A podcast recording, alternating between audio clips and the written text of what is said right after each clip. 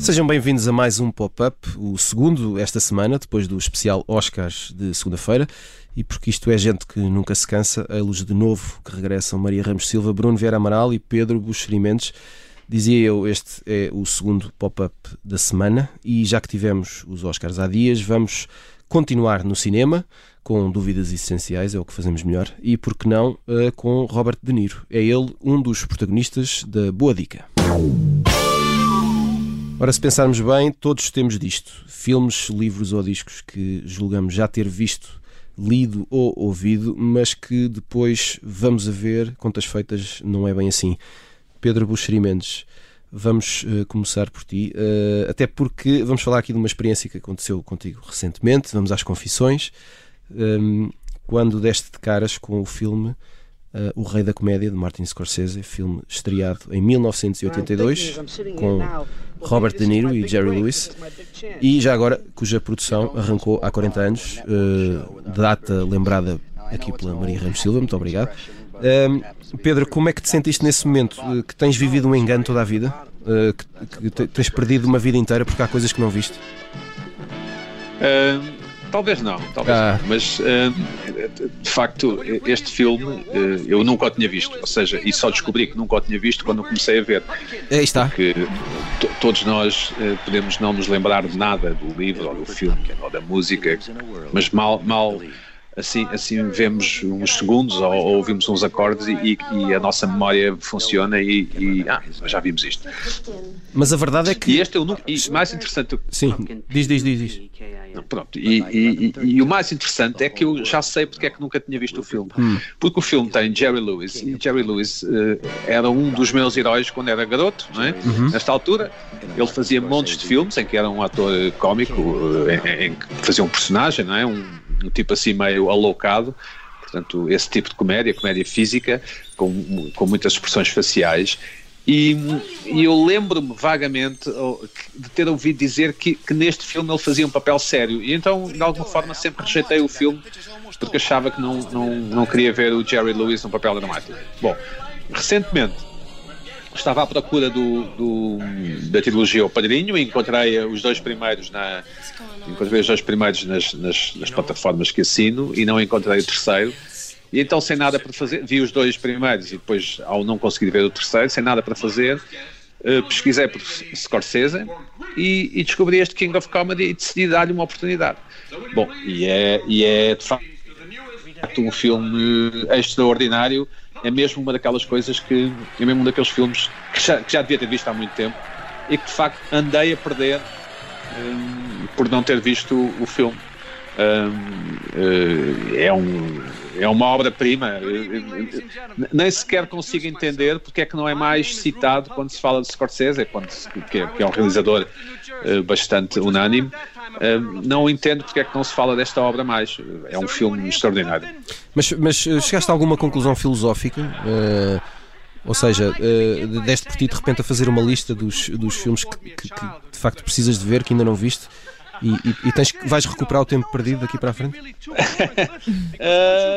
sim e não. Ah, não vais uh, nada. Uh, não, sim e não, porque, porque eu ao, ver, ao rever o Padrinho foi de facto para ativar aqui os músculos da memória, foi para, para pronto, eu, foi um filme, são filmes que eu já tinha visto e, e que tinha gostado bastante e decidi revê-los porque pronto, uma pessoa convém rever os, o Padrinho de vez em quando e, e outros filmes, claro.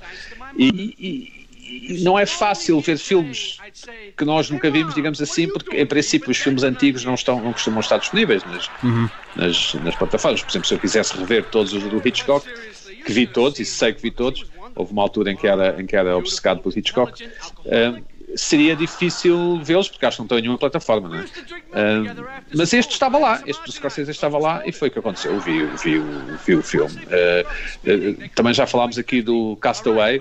Uhum. Foi outro filme que eu queria ter revisto e na altura não estava e depois já estava, não é? ou, ou já está agora, e até falámos disso aqui. uh, eu sou mais de rever filmes que, que me ficaram emblemáticos do que propriamente ir atrás de filmes que nunca vi.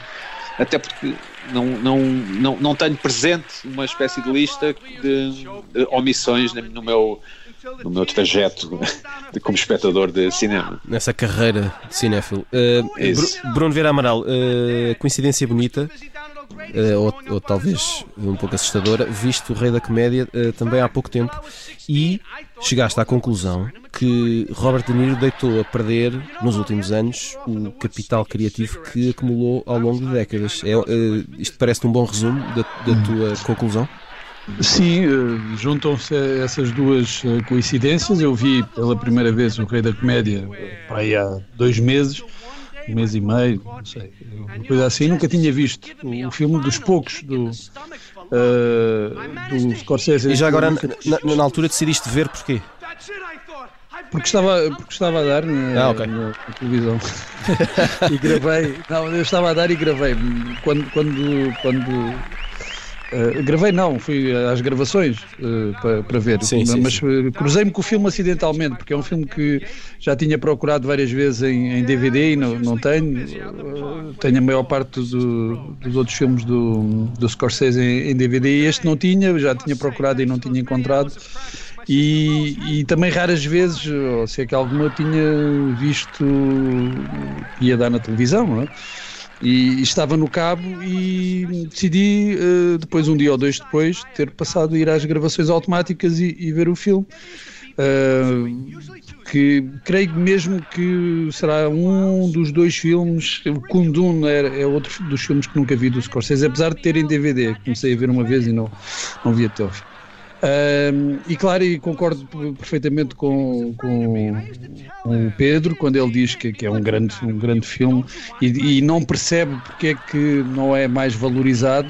Bem, não é mais valorizado porque foi feito a seguir ao, ao, ao Touro Enraivecido, não é? E ao pé do Touro Enraivecido tudo parece... Pois, as coisas não, não ficam fáceis. uh, e há aqui um lado também de comédia negra, é, é verdade, uh, que, que é um pouco incómodo e é um pouco estranho até dentro da, da, da própria carreira do, do Scorsese. Portanto, é um filme que se percebe, eu percebo porque é que não é tão valorizado, não é? Porque tem aqui uma série de elementos Uh, estranhos, que são da assimilação. Mas o, mais... mas o filme continua incrivelmente uh, contemporâneo, ou seja, o não, ritmo... Tão, tão é... incrivelmente contemporâneo que o Joker parece ser uma, uma, uma nova versão do, do Rei da Comédia, não é? Uh, o, o Joker, aliás, o Joker que é uma mistura do Taxi Driver com o, o Rei da Comédia. Uh, mas claro que uh, em relação à, à fama, ao desejo de celebridade, também ali um pouco... Uh, doença mental. É um filme extraordinariamente uh, atual, uh, e, mas não, também não é só por isso que, que, que é bom, não é? Uh, mas, mas também por isso. E, e tem esse, esse extra de, de ver o, o Jerry Lewis precisamente num papel pouco habitual na, na, na carreira dele.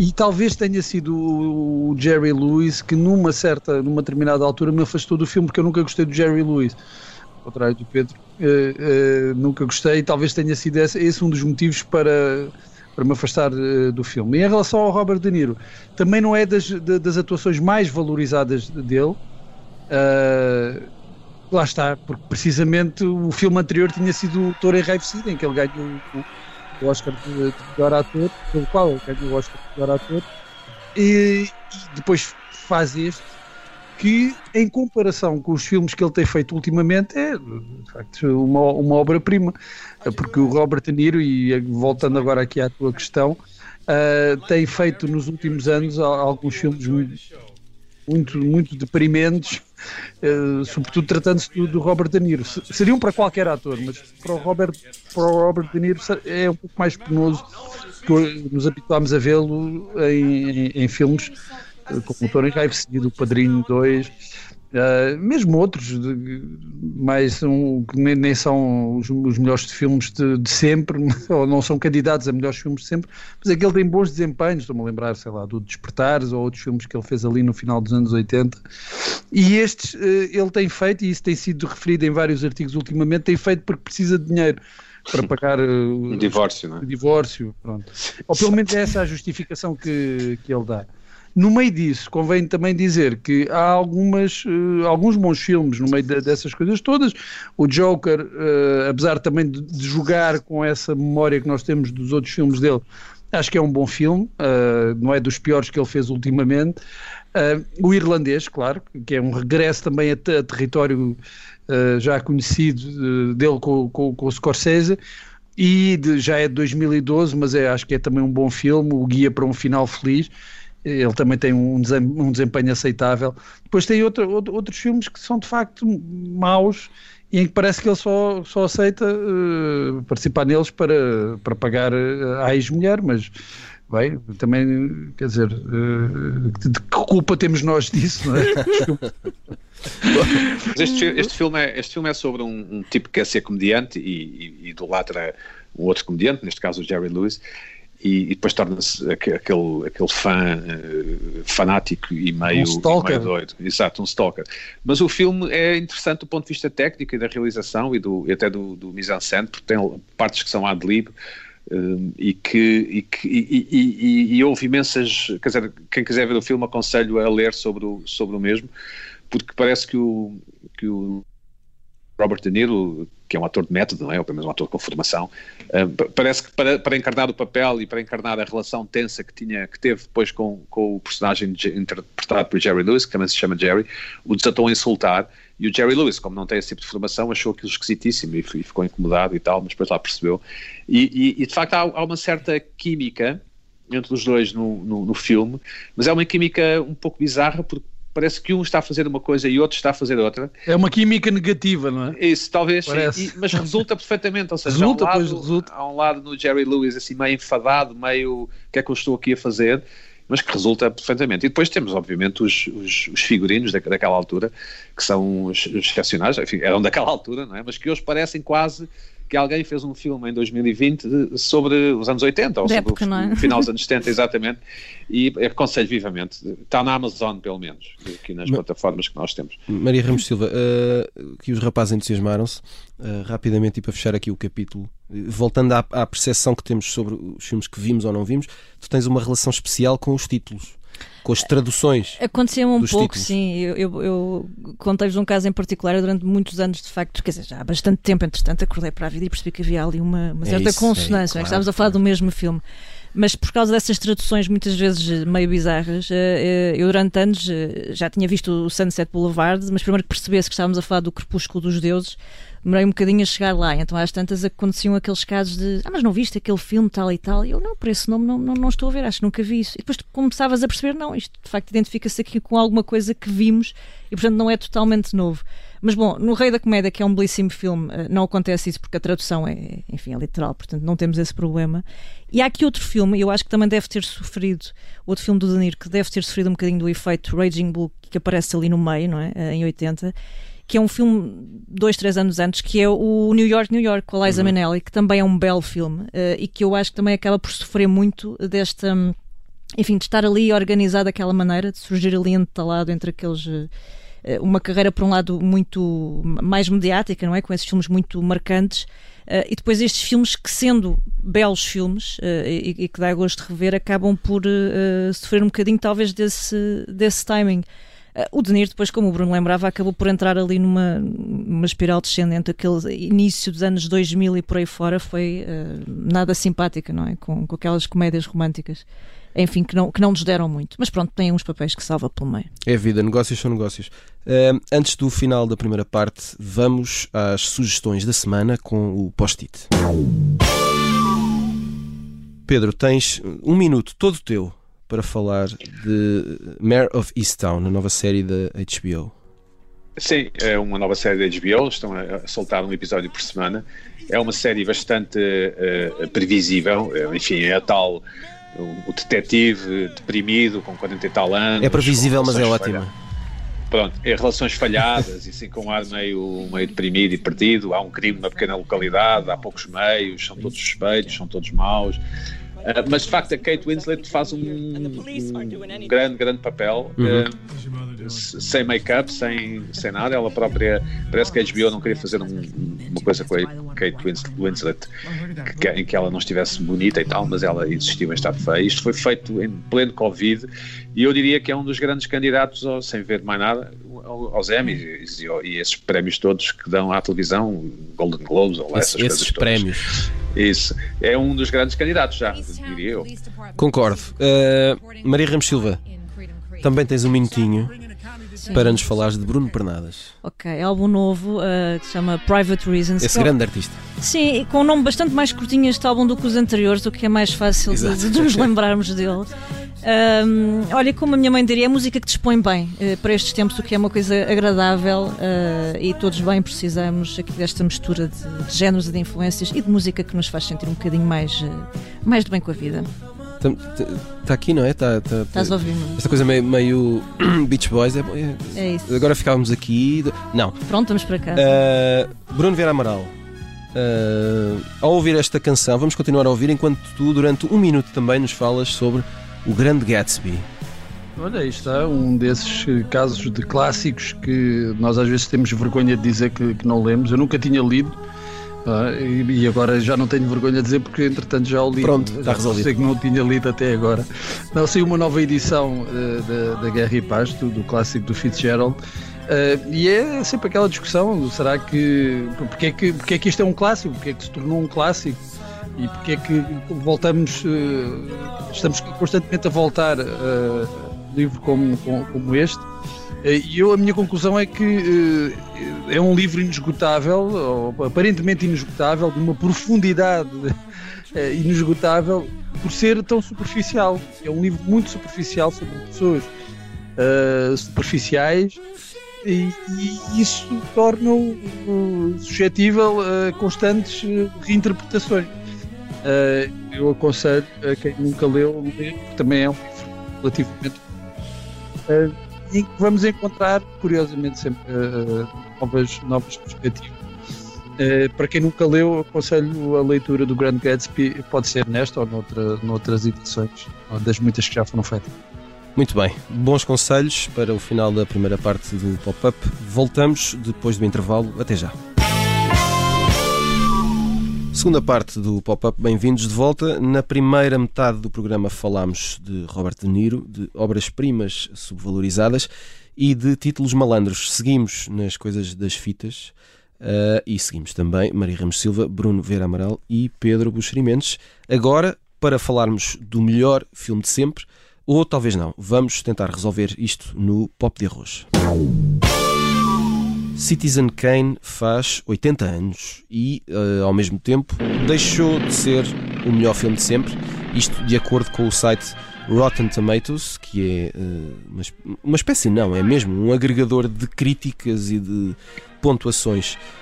Um, parece que recentemente foi adicionada uma nova crítica à média de Citizen Kane, mas uma nova crítica original de mil novecentos e quarenta e um, publicada então num jornal de Chicago e que foi pouco favorável ao filme de Orson Welles. Primeiros uh, relatos exagerados davam como novo número um nesta lista de melhores de sempre o filme Paddington dois, o que não se verifica.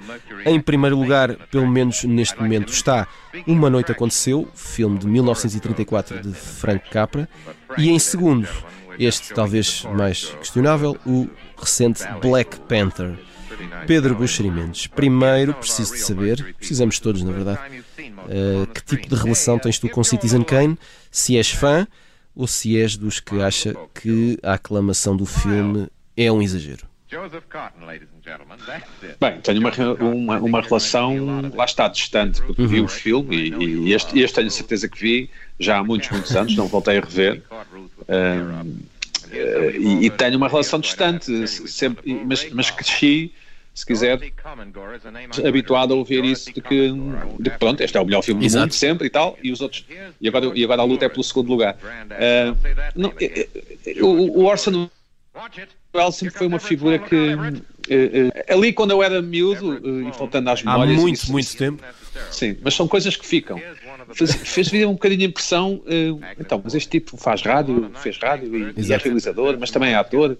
Uh, eu achava que era Chacun à sa place, portanto, uh, cada macaco no seu galho, e fazia-me alguma confusão que um realizador pudesse também ser o protagonista do filme, ou, ou, e, e, e pronto. E, e não, não digo que fosse um trauma, ou t- terei tido traumas bem piores, mas foi-me sempre difícil. Aliás, como há pouco falávamos, Jerry Lewis para mim era um, um tipo da comédia, portanto era-me difícil aceitado por esse ter a versatilidade de ser também um ator dramático. Uh, e, e assumo essa minha limitação, e, e, mas obviamente lembro-me perfeitamente de ter visto, ou, ou lembro-me que, quando vi uh, Citizen Kane, achei um filme magnífico.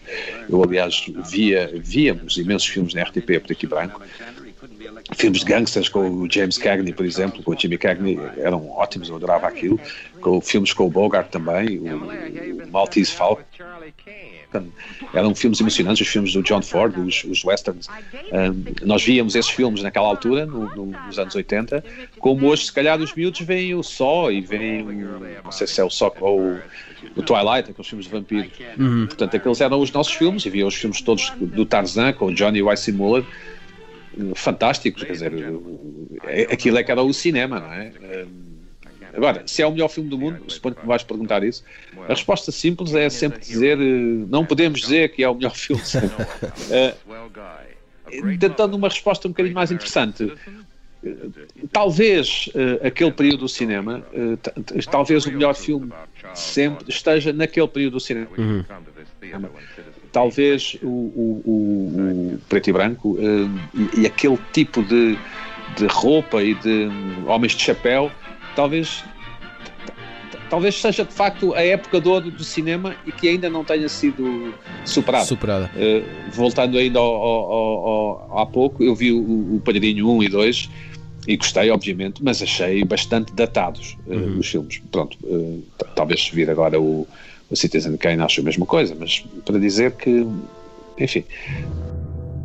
Uh, É isto, é isto. Mas talvez tam, uh, uh, o facto de termos um filme uh, como o Citizen Kane, que precisamente faz oitenta anos, uh, talvez seja confortável termos um, um, um filme uh, que possamos, década após década, dizer que é o melhor filme de sempre, e portanto esse assunto fica arrumado e não temos que voltar a, a fazer contas. Sim, sobretudo não, sobretudo não queremos ser nós a, a, Exatamente, a, a, a ter essa a responsabilidade. Romper o consenso, não é? A romper o consenso.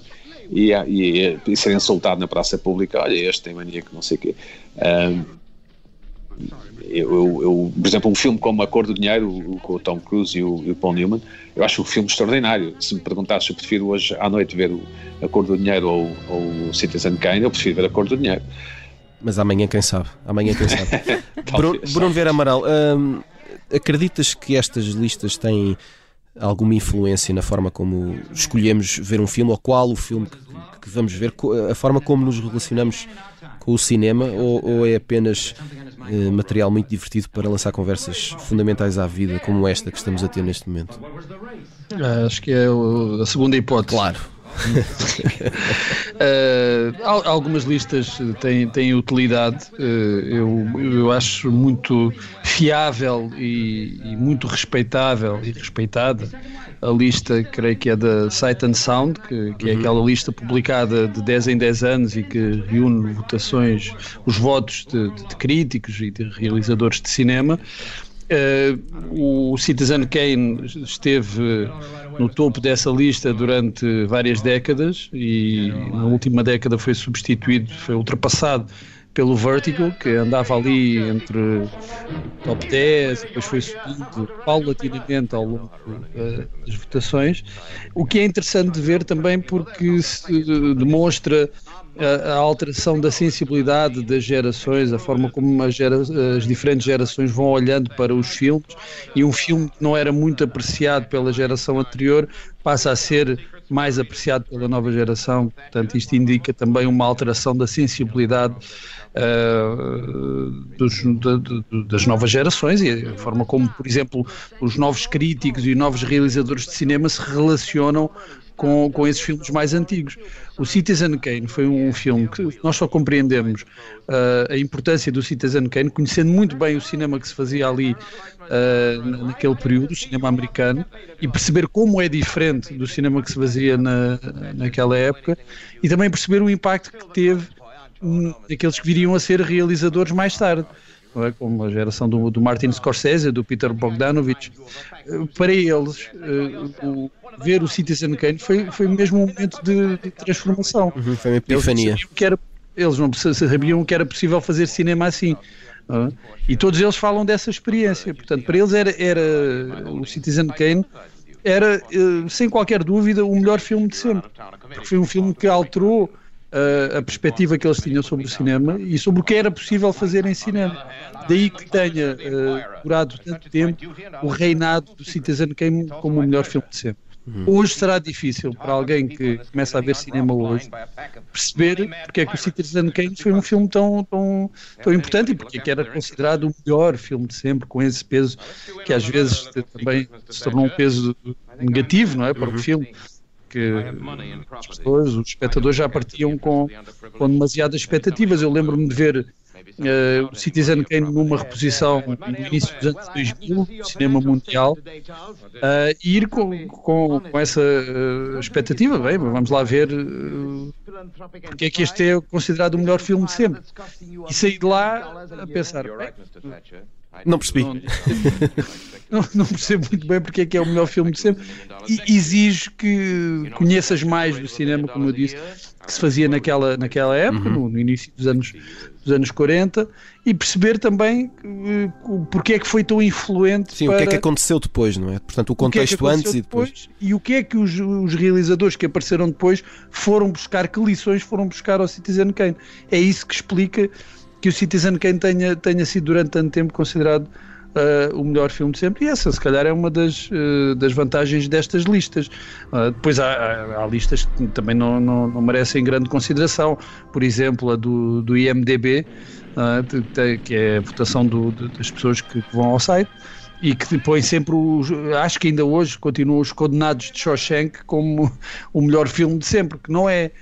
Só para as pessoas terem, para quem para não, as pessoas, não eu, as pessoas irem avisadas, não é, okay? Não é, não é o melhor filme de sempre. Pronto. Não tenho ideias. Não é nada, mal, não é nada, não é nada mau, mas é, é um daqueles filmes que eu acho que se explica, o sucesso explica-se por ser um filme de, de, de sentimental, mas de um tipo sentimental que agrada aos homens. Os homens macho, podem. Né? Sim, macho. Sim. Sim, sim, é como o Clube dos Poetas Mortos. Uhum. Uh, aliás, são dois filmes que têm, têm ali algumas semelhanças, não é? Passam-se ali em, em ambientes fechados, concentracionários, muito masculinos, uh, mas em que há muitos sentimentos ao mesmo tempo, e há suicídios uh, que, são, que são, são emocionantes, por assim dizer, uh, e em que as relações masculinas nunca entram naquele uh, território perigoso da homoafetividade, não é? Estão, estão ali a, a traçar tangentes, mas uhum. nunca entram ali deliberadamente, portanto são confortáveis para o público masculino heterossexual.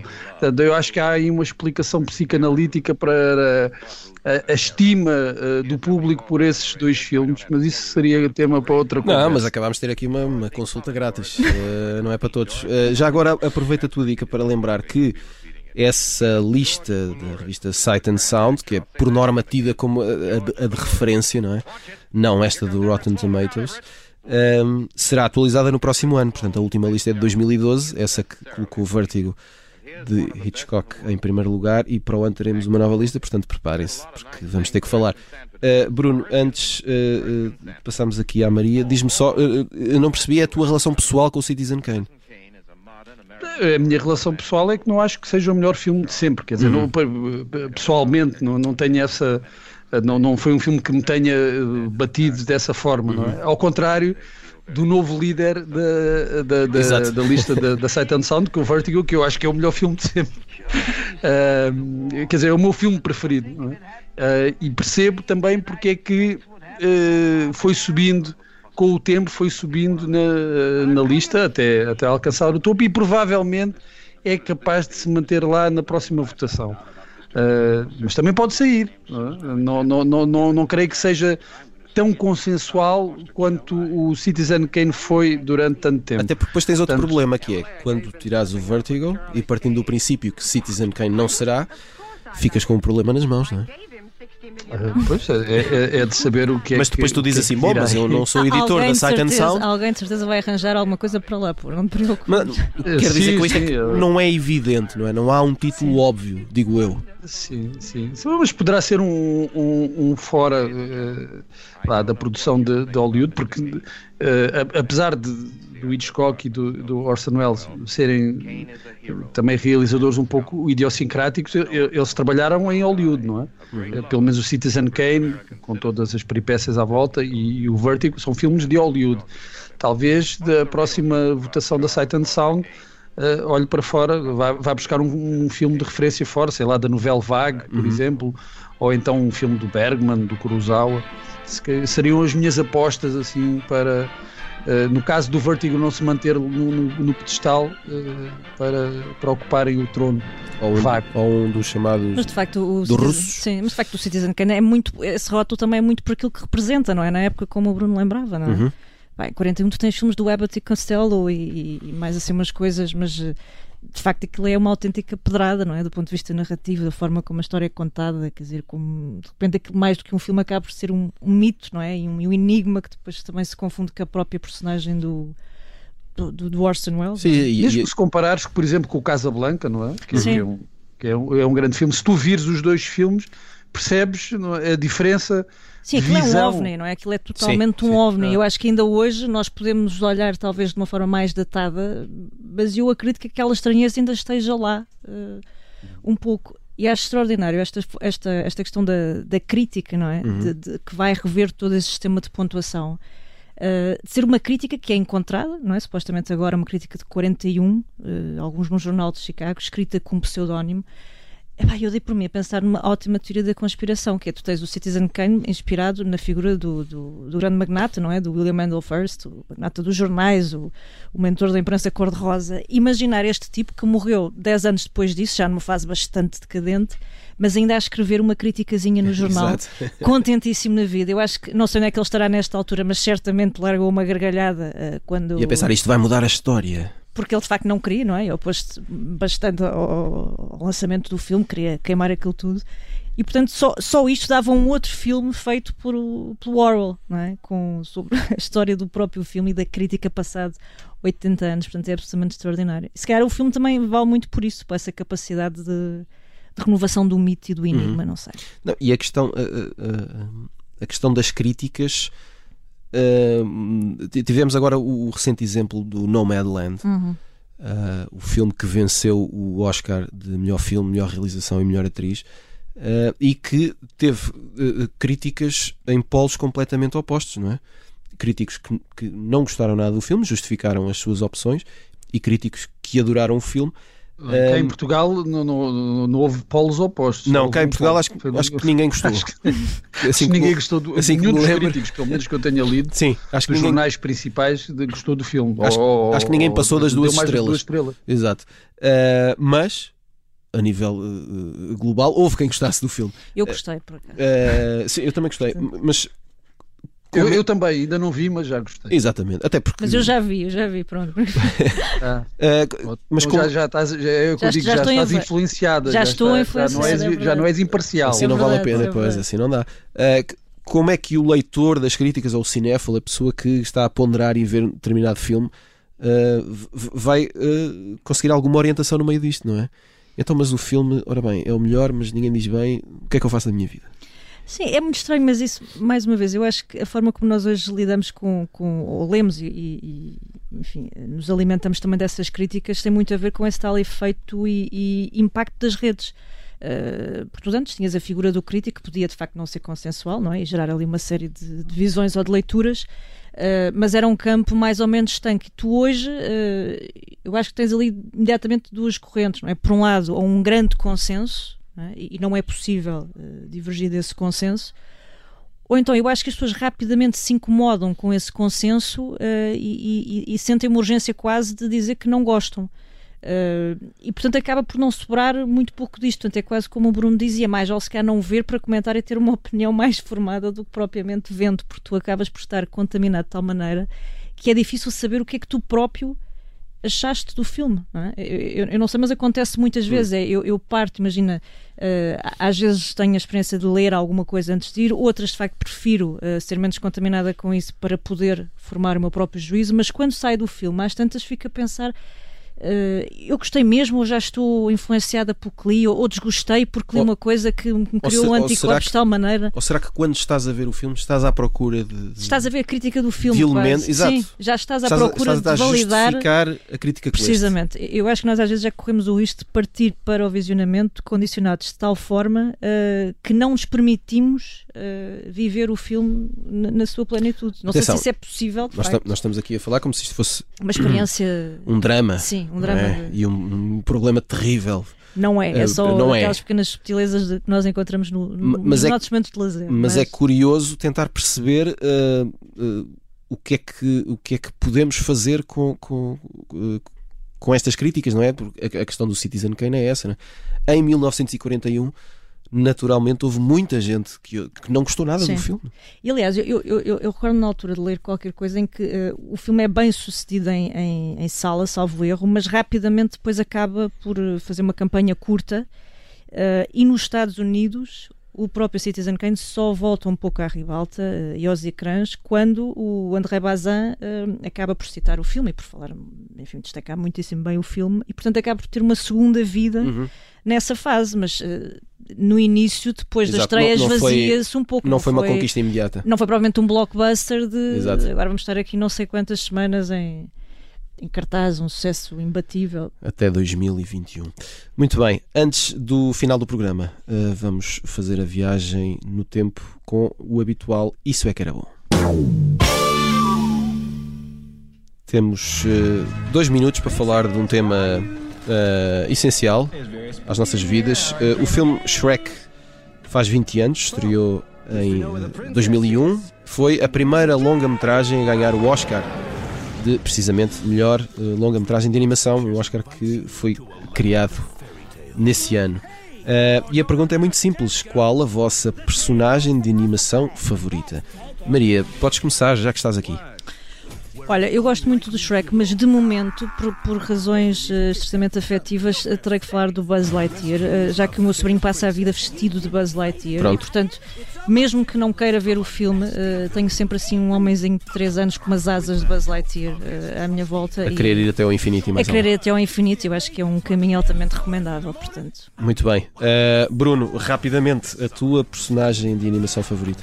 Rapidamente e em força, eu, eu devo dizer que vi o, o Shrek na altura uh, no cinema, e uma das coisas que pensei que não ia gostar e que gostei muito na altura foi, vi a versão portuguesa e achei que, que a dobragem uhum. uh, estava extraordinária, achei, achei muito, muito boa, uh, portanto foi uma surpresa agradável que tive nessa altura. A minha personagem preferida é o Bugs Bunny, acho que é a melhor personagem de todos os tempos, acho que ganhou um Oscar até, ou horário, chegou a ganhar, não sei, já não, já não sei agora. Se, por acaso se não tem, ganhou, nós damos-lhe agora um Oscar. Não, eu eu atribuo-lhe e acho que é a melhor personagem de, de animação de todos os tempos. Muito bem, Pedro, para a despedida, a tua personagem de animação favorita? Eu depende que estejas a falar de filme, não é? Mas eu, eu, eu prefiro animação em B D, portanto é o Tintim, sem dúvida. Pronto, muito bem, até porque são parecidos, acho que fica bonito. Final de mais um pop-up, voltamos na próxima semana, até lá. Thank you.